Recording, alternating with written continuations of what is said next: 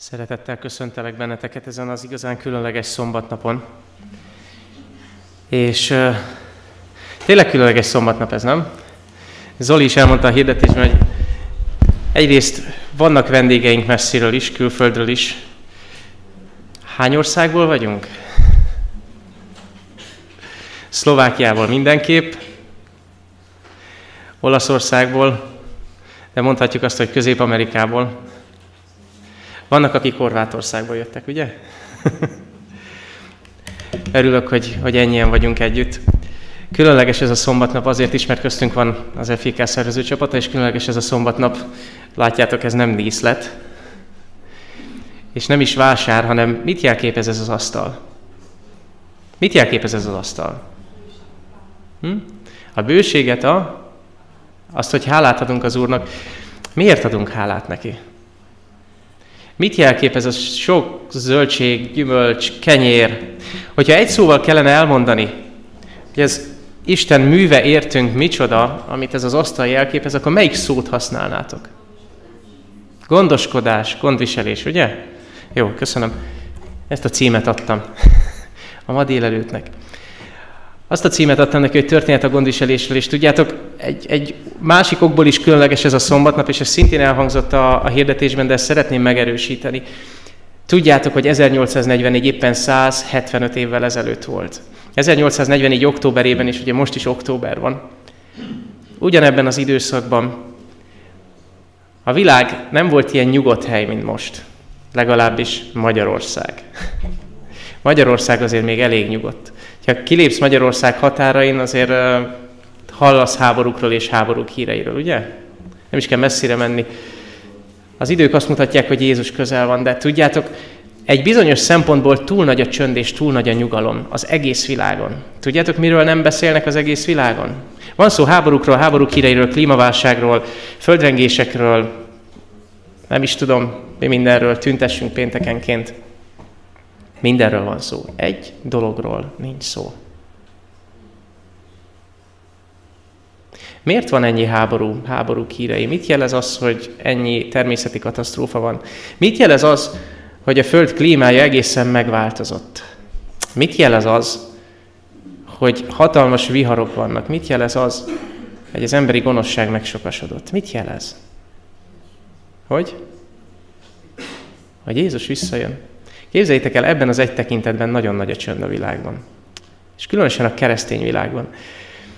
Én ma a gondviselésről szeretnék nektek beszélni, és hogyha azt mondom, hogy gondviselés, akkor mint itt elég sok családos ember van, mi jut eszetekbe először a gondviselésről? Kiről kell gondot viselni elsősorban? Egy családapának, egy családanyának. Hangosan, a családról, így van. Kezdjük ezt a gondviselés történetet a családdal, jó? Mond valakinek valamit az a név, hogy Alexander Proudfit. Ne aggódjatok, nekem se, jó? Körülbelül tegnap estig nekem sem mondott semmit, de hoztam tőle egy idézetet, ami látjátok, tele van igeversekkel, és ki is emeltem a következő dián az igeverseket. Ez az ember írt egy prédikációs sorozatot, 13 prédikációból álló sorozatot. És ennek, az, e, ennek a címe az volt, hogy gyakorlati Istenfélem, prédikációk a gyakorlati Istenfélemről. És ebből a nyolcadiknak az volt a címe, hogy mi a, mi a gyakorlati Istenfélem a családban. Tanítsd a gyermeket az ő útjának módja szerint. És ebben a prédikációjában ez a Proudfit nevű baptista prédikátor azt írja, miközben gyermekeinknek segítünk felismerni a törvényszerűs betegségét, itt a bűnre utal. Felismer, segítünk a gyermeknek meglátni, hogy mi a bűn, ugye?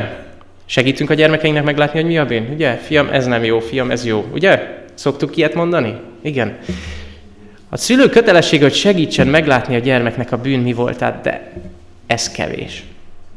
Azt mondja, a szülőnek egyúttal be kell mutatnia azt a kifogyhatatlan gyógyító erőt, amit kegyelem által nyerünk. Azt, az, hogy az atya elküldte az ő fiát, hogy a világ megváltója legyen, hogy az örökkévaló fiú hogy hű megváltó lehessen, felvette magára a természetünket, átokká lett értünk, és teljes békességet szerzett keresztjének vére által, hogy ő mindenképpen üdvözítheti az emberi család bármely tagját, aki igényt tart a megváltásra az ő vére által. És hogy ő különös szeretettel hívja magához a kisgyermekeket. Egy elég érdekes prédikáció lehetett ez, ugye? Ugye olvassa az ember, és azt mondja, hogy szívesen meghallgatná, hogy hogyan beszélt ez az ember élőben. Nézzétek, mennyi igét idéz, csak egy bekezdésben. Összegyűjtöttem benne, hogy mely igéknek a, hogy is mondja, a motivumait lehet felismerni.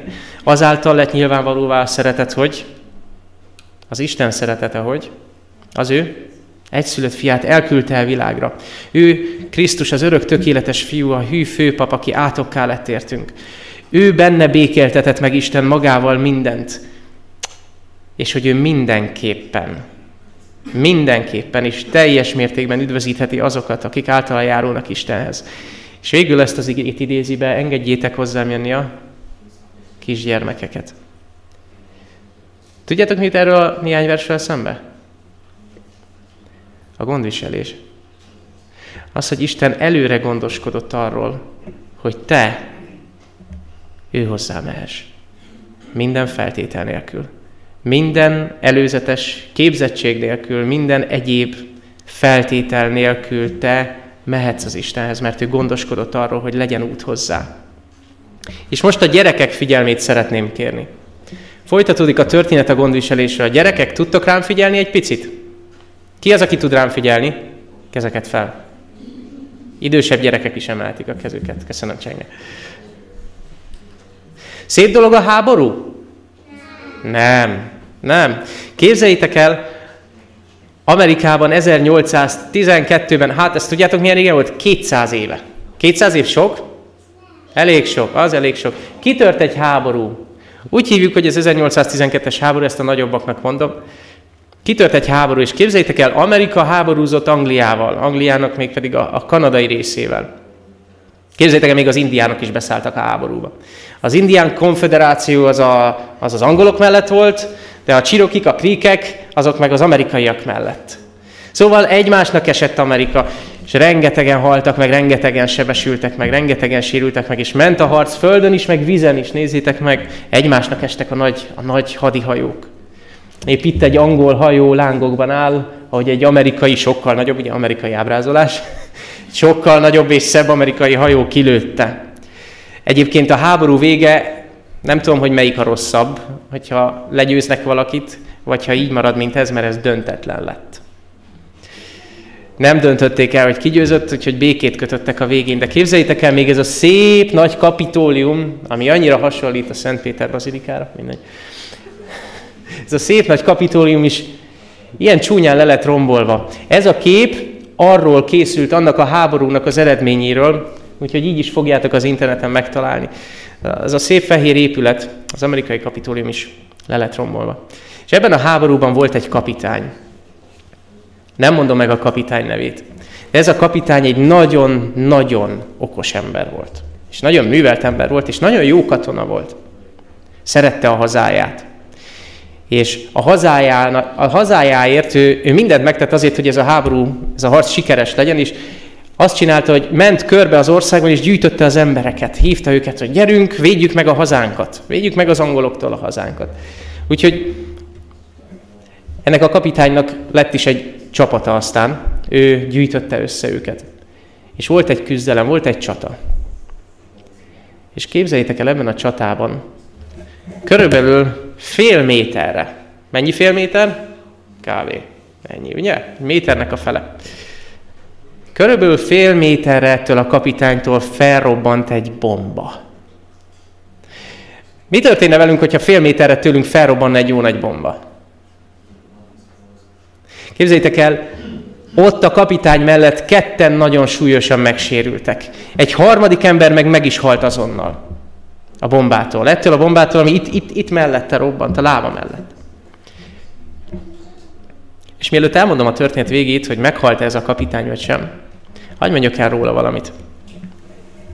Ez a kapitány egy becsületes jó ember volt. Nagyon művelt volt. De képzeljétek el, ő nem hitt. Miben? Mit jelképez ez az asztal? Mit mondtatok? Hangosan. A gondviselésben. Nem hitt abban, hogy Isten gondot visel a világra. Ez a kapitány úgy tartotta, hogy Isten fogta a földet, megformálta, és így eldobta. És a Föld az csak megy a maga pályáján az univerzumban, nem törődik Isten ezzel a Földdel. Az én életemmel se törődik, senkivel nem törődik. Mondjátok meg, ez a kapitány látott életében vajon betakarítást, szüretet? Szerintem látott. Evett ez a kapitány valaha finom reggelit vagy vacsorát? Szerintem evett.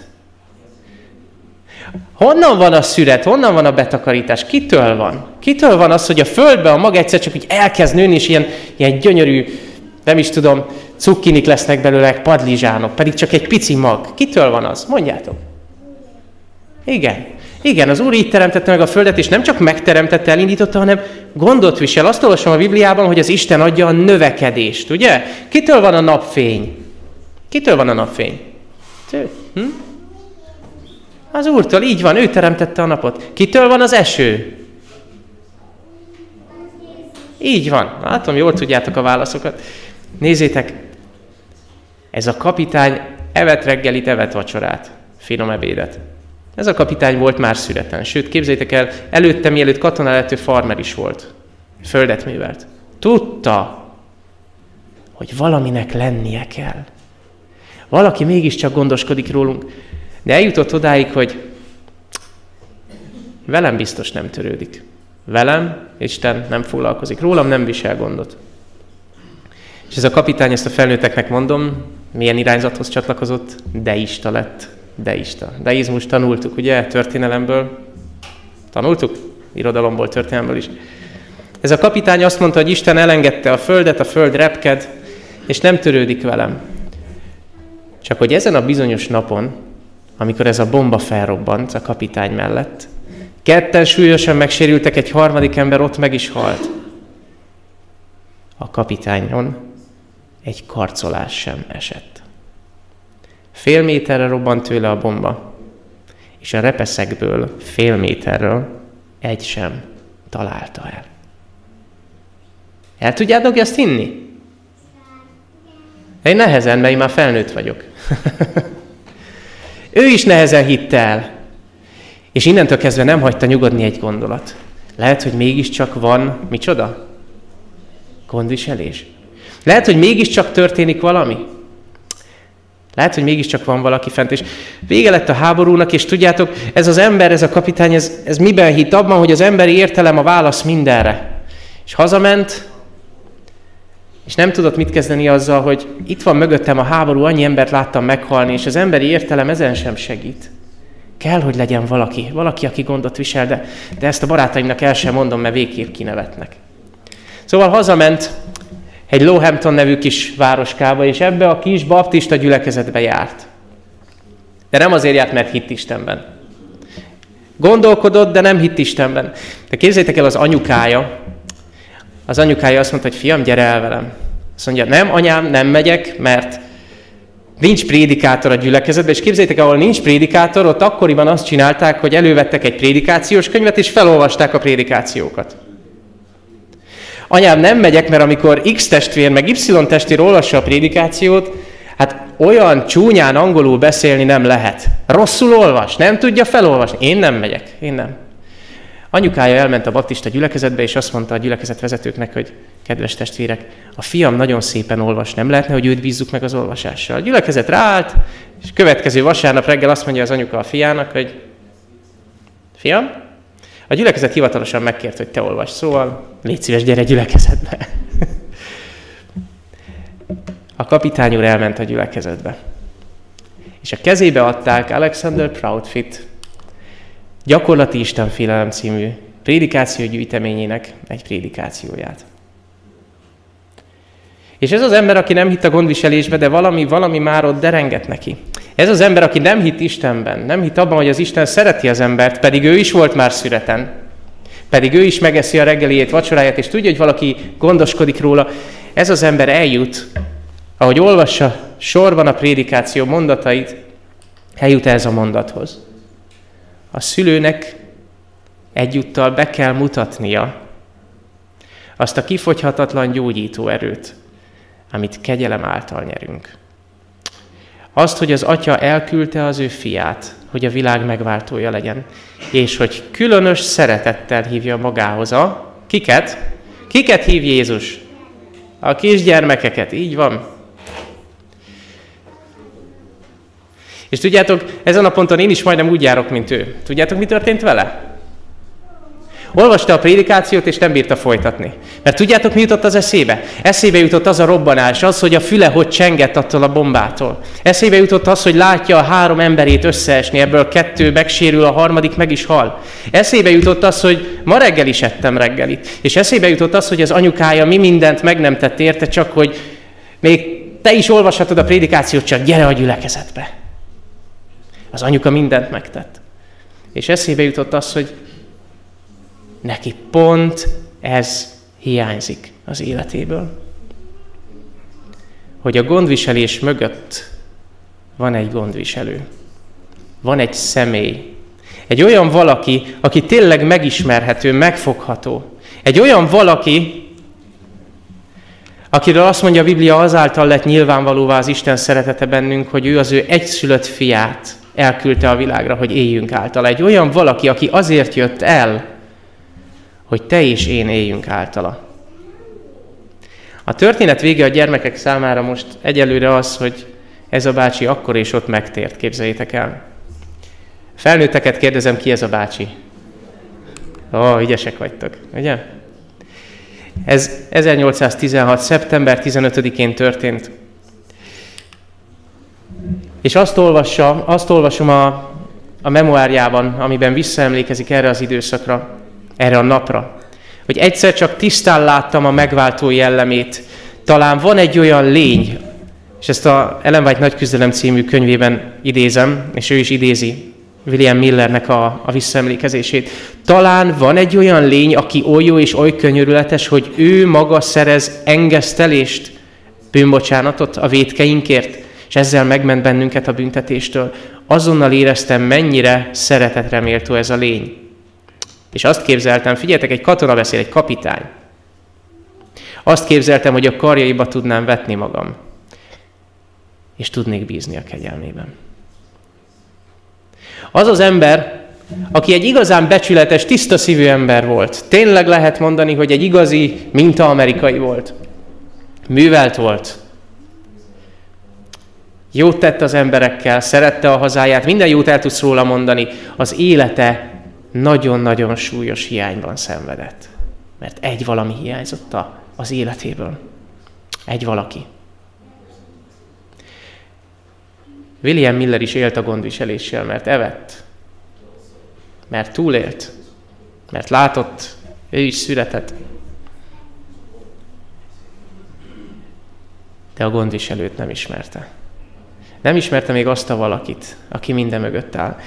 És tudjátok, mivel Miller egy nagyon erős jellemű ember volt, itt nem az következett, hogy halleluja, Jézus él, Jézus szeret engem, ámen, és folytatom az életemet.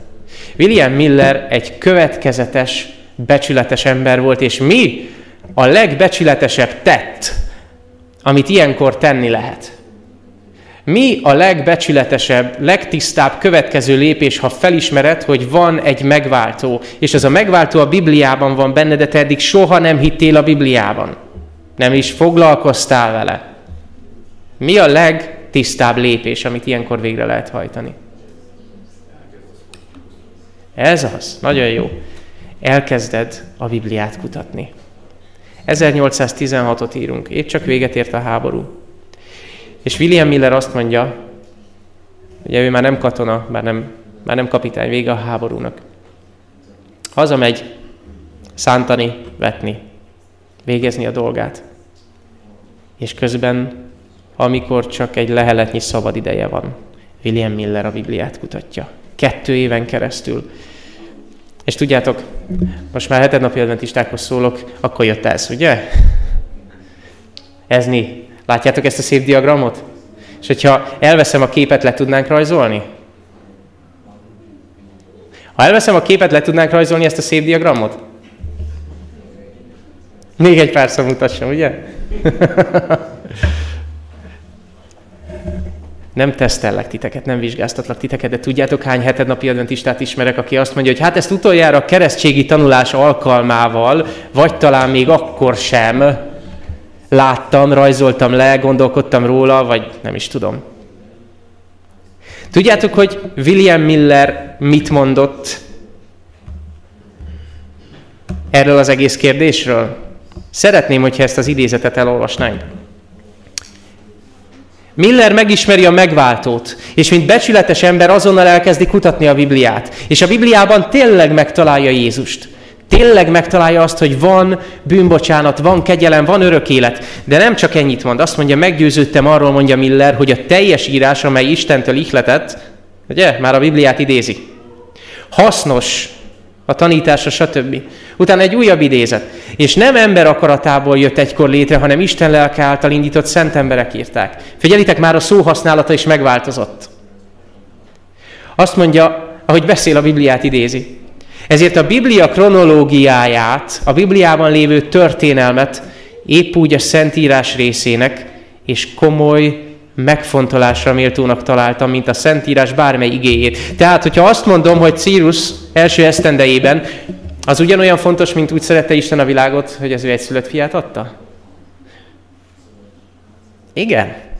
Ugyanabban a Bibliában van, ugyanaz az Isten iklete, ugyanaz a Szentlélek hordozta a profétát, amikor a proféta leírta. Tehát amikor azt olvasom, hogy ez a kis szarv nagy dolgokat szól, és szája és szemei vannak, Dániel könyve 7. fejezete, vagy ha azt olvasom, hogy feljött a tengerből egy hétfejű és, és tízszarú fene, vagy stb.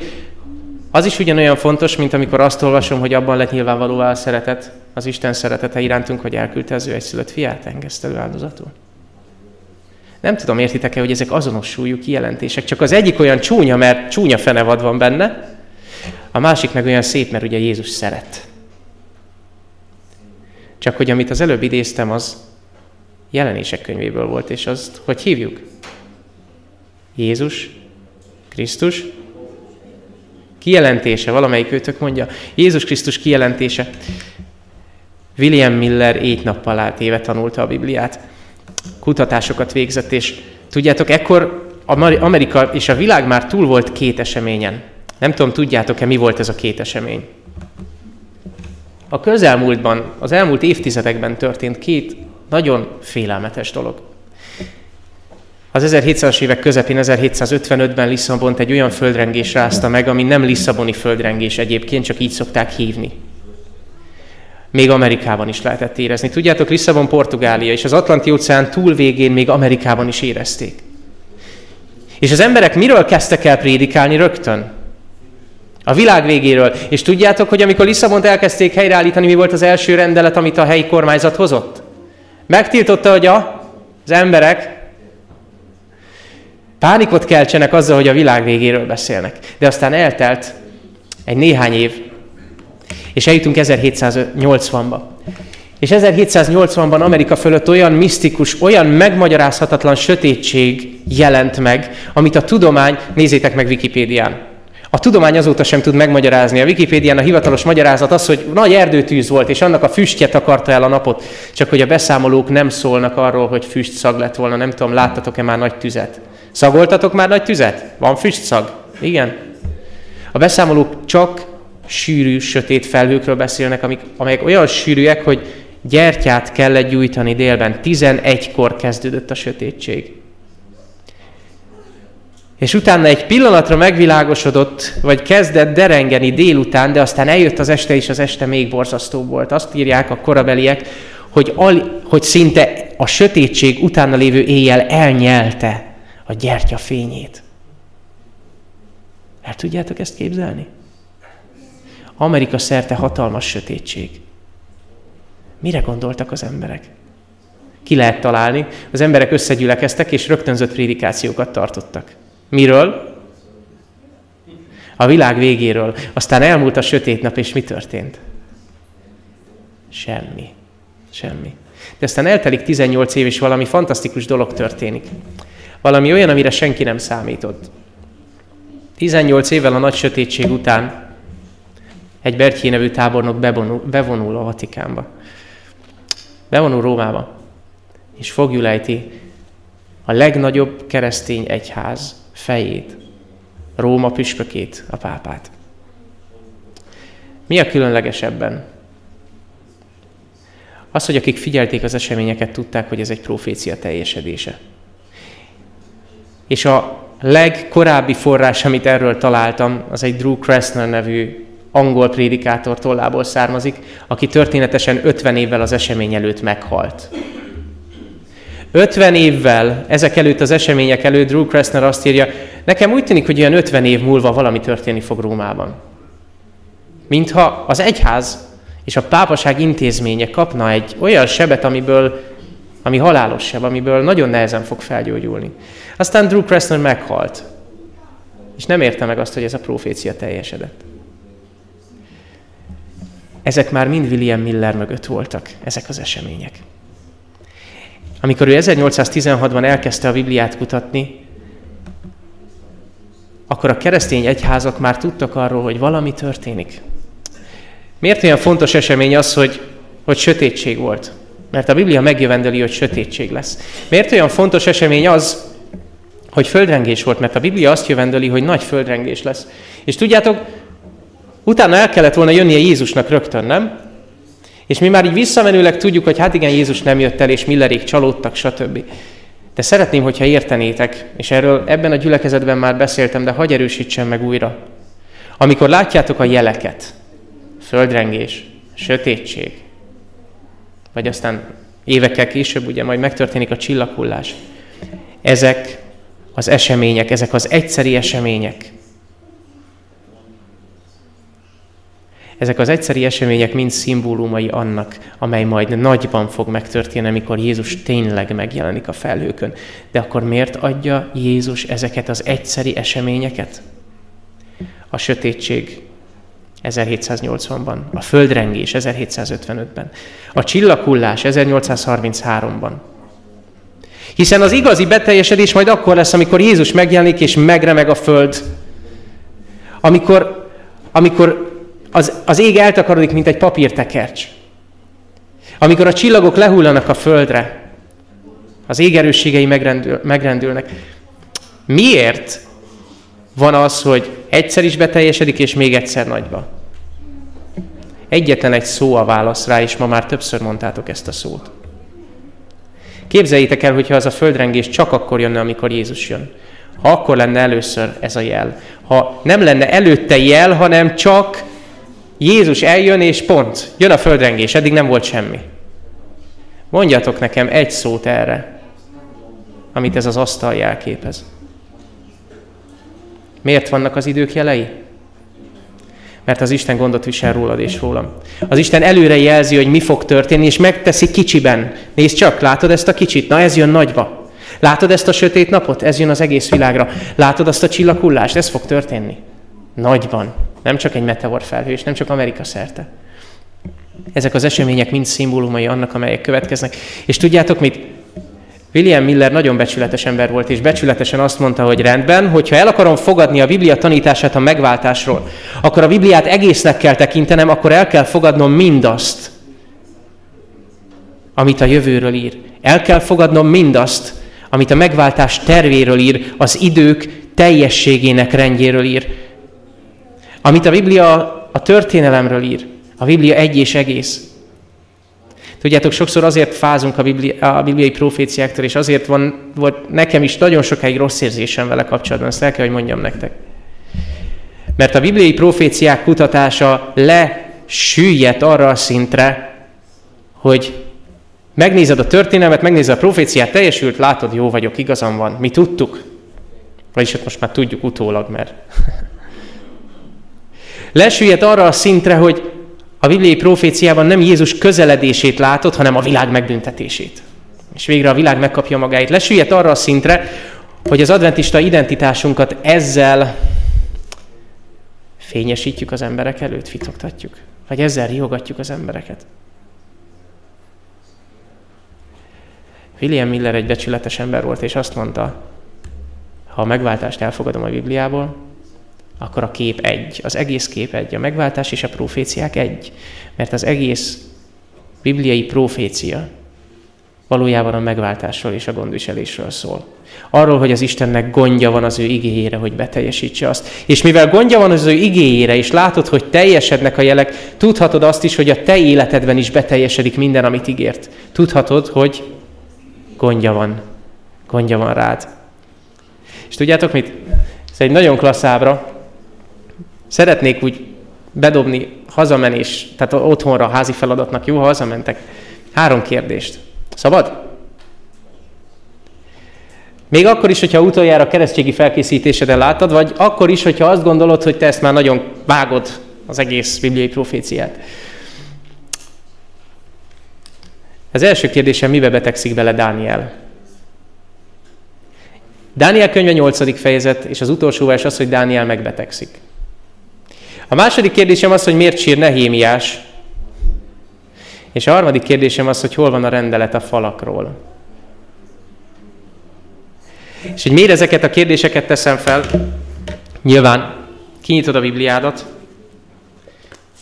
kinyitod a Bibliádat, minden hetednapi adventista honnan származtatja magát. Azt írja Ellen a Nagy Küzdelem című könyvben, hogy a motto az volt 2000 és 300 este és reggel is. Kiderül a szent igazsága. Ez volt az identitásuk. Erről beszéltek. Még akkor nem hetednapi adventisták, csak adventvárók, adventisták, milleriták, ahogy hívták őket.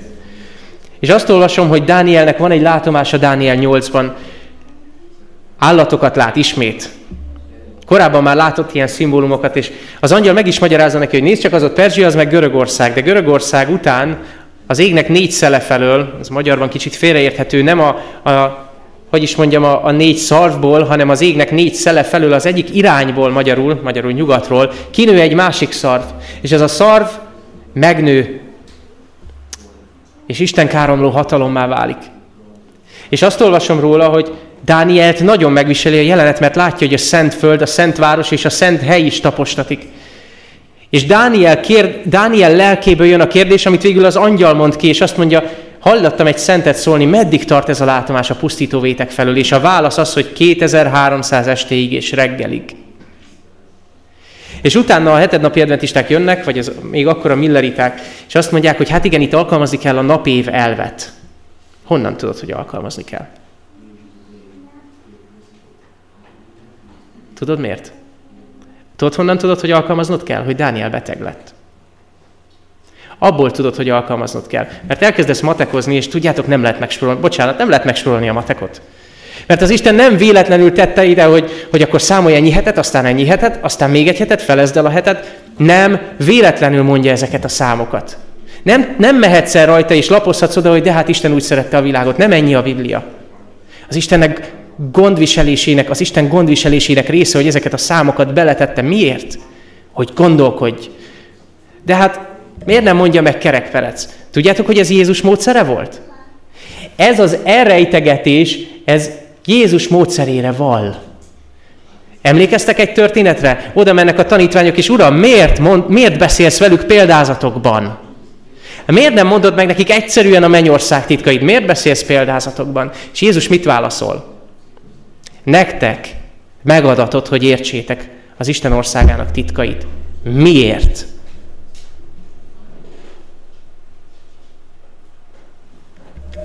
Mert a tanítványok vették a fáradtságot, és oda mentek Jézushoz, és megkérdezték, hogy mi a magvető példázatának a lényege. Itt van ez a rengeteg szám, meg, meg ezt add össze, meg stb. Miért, Uram? Gyere oda is kérdezd meg. Értitek a lényeget? Ezt szeretném ezzel mondani, hogy Isten egy csomó mindent elrejt a Bibliában, és azt gondolnád, hogy jó, hát a Biblia egy homályos könyv. Az anyósomnak a lelkésze, nem adventista lelkész, akkor ő még egy másik egyháznak volt a tagja, egy sokkal nagyobb történelmi egyháznak, és azt mondta neki a lelkésze, hogy Ilonka, ne olvassa a jelenések könyvét, mert az veszélyes könyv. Szerintetek mi volt az anyósom következő dolga? Talán megbocsátja nekem, hogy kibeszéltem innen. Igen, elkezdte jelenések könyvét olvasni. Nézzétek, kétféleképpen állhatsz hozzá a Biblia titokzatos részeihez. Az egyik megoldás az, hogy azt mondod, hogy túl titokzatos, lapozzunk János 3.16-hoz, az egyértelmű. Hagy mondjam el nektek, az sokkal titokzatosabb. Itt elég egy számológép. De azt, hogy Isten úgy szerette a világot, azt nem tudod kiszámolni. Azért vannak a titokzatos dolgok, hogy vedd a fáradtságot és kérdezz. És ha te kérdezel, akkor már egy kapcsolat van közted és az Úr között, le tudsz ülni elé, oda mellé, a trónja elé, és akkor ő elkezd téged tanítani, és azt mondja, alig vártam, hogy gyere. Hol voltál eddig? És Jézus ezt mondja a tanítványoknak, halljátok a magvető példázatát, és elmagyarázza. És Jézus ugyanezt csinálja a proféciával. Halld meg a profécia értelmét. Ennyi a lényeg. Dániel azt látja, hogy 2300 napig a szent, helyet még, szent helyet még tapossák. És ide felírtam nektek egy kis számolást. Ha utána nézel, hogy mikor kapja Dániel ezt a látomást, az 548. Tényleg ne haragudjatok, ennyi matek talán belefér, ugye? Szívem szerint levezetném a 490-et, de... Megkapja 548-49 ezen megosztanak a vélemények, de e körül megkapja a látomást.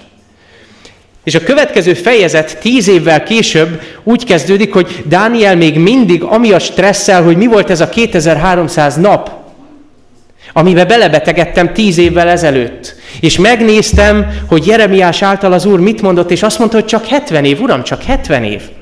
Mert hogyha ez a 2300 nap tényleg csak nap lett volna, Dániel nem betegszik meg, mert akkor a fogság megrövidül. Ha a 2300 nap Dániel könyve 8. fejezetében csak szó szerinti nap, akkor nem 70 éves a fogság, bocsánat, rosszul írtam a dátumot, nem 451, 551, vagy 541, rosszul számoltam, de szerintem értitek a lényeget. Akkor a 70 év helyett 61 néhány lett volna. Vagy 51 néhány, nem is számoltam ki. De Dániel tudja, hogy ezek nem napok. A szent helyet nem 2300 napig tapossák még, hanem azt látja, hogy 2300, és egy napot egyesztendőül az egyik kolléga, aki ugyanitt van fogságban velem, csak én a várban vagyok, ő meg a nép között, hogy hívják a kollégát? Ezékiel. Ezékielnek az úr már kijelentette, hogy egy napot egyesztendőül számolj. És Dániel tudta, hogy Ezékiel milyen kilentést kapott egy, egy 30-40 évvel korábban. És tudta, hogy az a kijelentés, amit Ezékiel kapott, az már Mózesnél is megszólalt egy nap, egy esztendő. 40 nap, a kémek 40 napig járnak, 40 évig lesztek a pusztában. Egy napot egy esztendől számolok. Ez nem új a Bibliában. És Dániel nagyon-nagyon lebetegszik. Tudjátok mennyire? Annyira lebetegszik Dániel, hogy az úrnak tíz évet kellett várni arra, hogy folytathassa azt a látomást. Tíz évet. Miért sír Jeremiás? Olvastátok ma a szombatiskolában, hogy miért sír Jeremiás? A 140 évvel korábban lerombolt falak miatt? Nem. Nem. A frissen lerombolt falak miatt. Tudjátok, a keresztény világ jó része azt hiszi, hogy az első rendelet Jeruzsálem falairól az éppen Nehémiás idején született, pedig nem. Van egy rendelet a falakról, mégpedig Esdrás könyve 7. fejezetében. Ha kinyitod a nagy küzdelmet, azt találod, hogy Esdrás könyve 7. fejezetében Artaxerxes és Longimanus adta ki az első olyan rendeletet, ami a falakról rendelkezik. És elolvasod, és nem találsz benne egy szót se a falakról. Feltűnt ez nektek? Biztosan feltűnt. Hol van itt szó a falakról? Adok nektek egy olyan 30 másodpercet, nézzétek meg ezt az igét, jó?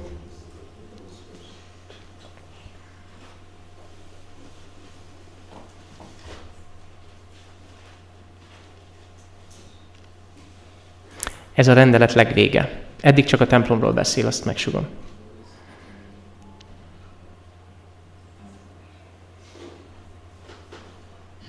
És innentől kezdve számoljuk a 490 évet, úgyhogy elég, elég fontos lenne megérteni, nem? Mert a 490 évből számoljuk a 2300 évet is.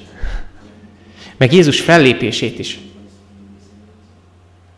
Meg Jézus halálát is. Meg István megkövezését is. Ez az a támpillér, ezen áll minden. Ezen a két versen.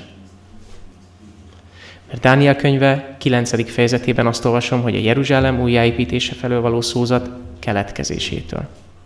A messiás fejedelemig. Ennyi és ennyi idő van. Hol van itt a fal? Segítek. Azt mondja, te Esdrás, a te Istened bölcs törvénye szerint rendelj ítélőket és bírákat, akik törvényt tegyenek. Akik nem tudják a törvényt, azokat tanítsátok, és aki nem cselekszi az Istenednek törvényét és a király törvényét, ítélet hozassék felőle. Megépül Jeruzsálemben a templom. Hol tanítják a törvényt? Hol vannak a bírák? Hol tartják a bírák az ítéletet? Hol? Nézzétek, Mózes 5. könyvében azt olvasom, hogy bírákat és felügyelőket állíts minden kaputba. Testvéreim, időszámítás előtt 400-as évek az még a régi Izrael. Ott még nincs Pilátus törvényháza, ahova bemegyünk, és ott van az ítélet, és Pilátus ott tartja az ítéletet. Az ítélet mindig hol születik? A kapukban. Lehet egy városnak önkormányzata falak és kapuk nélkül. Bírói hatalom. Bírói hatalomról van szó, itt már nem a templom megépítéséről. És tudjátok, utána Esdrás hálát ad az úrnak, és bűnbánatot tart. És azt mondja, Perzsiának királya előtt az úr minket kedvesített, és megépítettük Istenünk házát, megépítettük annak romjait, és arra indította Perzsiának királyát, hogy adjon nékünk. Igen, a Károli fordítás nagyon-nagyon-nagyon rossz ezen az egy ponton. Károli a kedvencem, de ezen a ponton nagyon rossz. Nem bátorságos lakozás. Arra van egy külön Héber kifejezés. Azt mondja, arra indította Perzsia, Perzsia királyait az Úr. És ez az Úr jó volta, hogy adjanak nekünk falat Júdában és Jeruzsálemben. Ez még Nehémiás sírása előtt van. Képzeljétek el, Esdrás idején elkezdett épülni a fal. Meggyőződtem arról, hogy a teljes írás Istentől ihletett, és nem ember akaratából jött létre, hanem Isten lelke által indított emberek írták. Nincs jogom a profétikus idők felett elsiklani. Testvéreim, nem azért tettem fel ezt a három kérdést, hogy most egy prédikációval beletömörítsek mindent, amit a proféciáról tudni kell. Egy dolgot szeretnék elérni. Egyetlen egy dolgot. Legyél olyan, mint Miller. Légy becsületes, légy következetes. Fogd azt az igét, és te lásd meg magadnak, hogy a profécia úgy van-e. Miller nem használt kommentárt. Ezt megismétlem. Miller nem használt kommentárt. Csak a Bibliát használta. Miért? Mert meggyőződött arról, hogy az Istennek gondja van a saját beszédére, hogy gondja volt az életemre akkor, amikor felrobbant ez a bomba mellettem. Ahogy gondja volt rám, hogy ne süllyedjek mélyen a deizmusba, hogy elfelejtkezzek róla, hanem olyan helyzeteket hozott az életemből, amiből tudom, hogy gondja van rám. Nincs jogom elsiklani a teljes írás egy része fölött. Ez a záróige, amit szeretnék tektek elolvasni. Ez az Efézusi első levélből van. Az a baj a páli köszöntésekkel, hogy olyan hosszúak, és egy köszöntésbe beletesz egy teljes evangéliumot. De most szeretném, hogyha a gondolatmenetre figyelnétek. Ezt elég gyakran szoktam idézni. Megpróbáltam most valahogy kiemelgetni belőle azokat a pontokat, azokat a pontokat, amelyek éppen arról a gondviselésről szólnak, amiről ma beszéltünk. Testvéreim, a gondviselés nem egyszerűen egy terített asztal, ez itt egy szimbólum. A gondviselés sokkal messze menőbb, sokkal mélyebb dolog ennél. Nézzétek, Isten az ő szeretetében előre elhatározta, hogy fiaivá fogad minket Jézus Krisztus által. És ebben lelte tetszését, azt írja. Ezért benne, Jézusban van a mi váltságunk az ő vére által. Látjátok a gondviselést? Az ő vére által, bűnök, bűneink bocsánata, a kegyelmének gazdasága szerint. És nézzétek, ezt a kegyelmet ő hogyan adja? Egy csepp, nem, azt mondja, a kegyelmető nagy, milyen szó van ott? Nagy bőséggel közölte. Nézzétek, nézzetek rá erre az asztalra. Azt mondja, asztal terítesz nékem az én ellenségeim, hogy nem egyszerűen arról van szó, hogy Dávidot megeteti az Úr. Arról van szó, hogy a kegyelemben bővölködik Dávid. És az összes proféta és az összes hithős átélte ezt, hogy nagy bőséggel közölte velem az ő kegyelmét. És figyeljétek, nem csak a bűnök bocsánatát közölte nagy bőséggel. Nézzétek, hogy folytatja Pál. Nagy bőséggel közölte velünk az ő kegyelmének gazdagságát. Mivel együtt? Mi jár a kegyelemmel, a bűnbocsátó kegyelemmel együtt? Mi még? Bölcsesség. Nagy bölcsességgel és minden bölcsességgel és értelemmel. És mi van ebben a bölcsességben? Az, hogy, olvasd csak tovább, meg Bátran. Megismerteti velünk az ő akaratának titkát. Tehát Jézus meghal, az ő vére folyik a Golgotán, és ennek örömére, ennek ez által Isten meg tud neked bocsájtani, de nem csak megbocsájt, ennél sokkal többet ad. Megbocsátja a bűneidet, és a család tagja leszel. És mint családtag, Ha van egy terve az apának, akkor a gyermek az tudhat róla. Hova megyünk? Hányszor kérdezik a gyerekeim, apa, akkor hova megyünk? Mondom, ma Ráckevére megyünk. És tudjátok, itt lakunk most vele a szomszédba, hála az úrnak, vissza tudtunk költözni, de mindig megkérdezik, hogy ma megyünk Ráckevére. Az azt jelenti, hogy jövünk ide a gyülekezetbe. Szeretnék tudni a tervemet. A gyerekeim nem csak azért szeretnek, mert megbocsájtok nekik, hogyha, hogyha rosszalkodnak, hanem beavatom őket a terveimbe is, örülnek neki. Azt mondja, nagy bőséggel közölt velünk, közölt ezt a kegyelmet minden bölcsességgel együtt, és ez a bölcsesség abban van, hogy megismerteti velünk az ő akaratának titkát, és itt jön a kult szó. Ez a lényeg.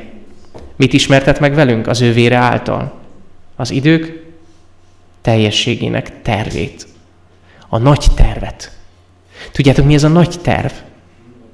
Úgy hívjuk, hogy a megváltási terv. Az Isten évezredekkel ezelőtt elhatározott gondoskodása, a gondviselés terve, a megváltás terve. És ennek mi a vége? Az, hogy végül egybeszerkeszt mindeneket.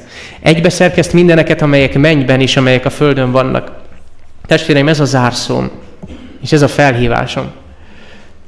Szeretnétek megérni azt a napot, amikor az Isten egybeszerkeszt mindent, ami mennyben és földön van?